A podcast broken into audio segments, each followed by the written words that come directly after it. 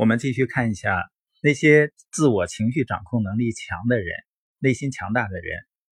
他不会在不可控的事情上浪费时间、浪费精力。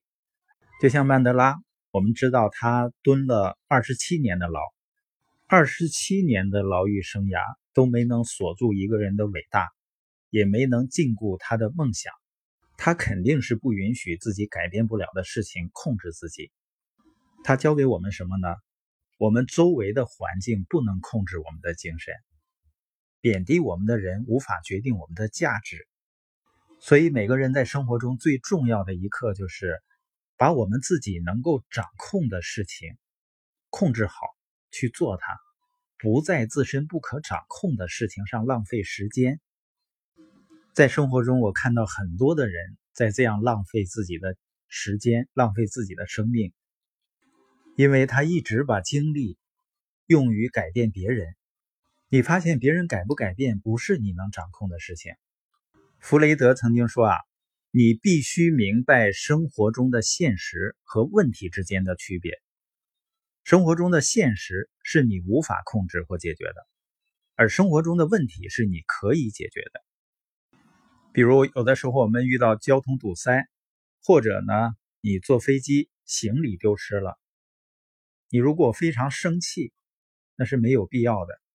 因为这些都是我们自己不可控的因素。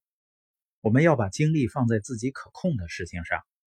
对于我们能够控制的事情，我们要负起责任。比如说我们的态度，像我们在发展生意的过程中，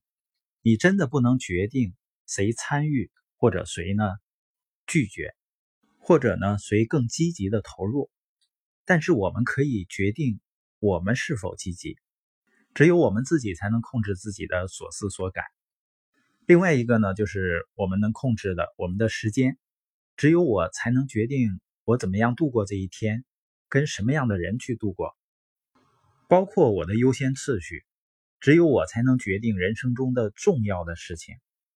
决定在这些重要的事情花多少时间。还有就是我们自己的潜力，只有我们自己才能决定我们在哪一方面挖掘自己的潜力。还有我的热情，只有我才能够真正知道我想要的和我所爱的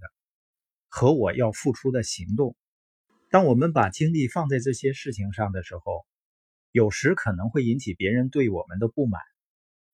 但我不会让自己不开心，因为只有我才能为管理自己这几个方面负责任。记住，我们的精力都是有限的，永远不要在你不可控的事情上消耗精力。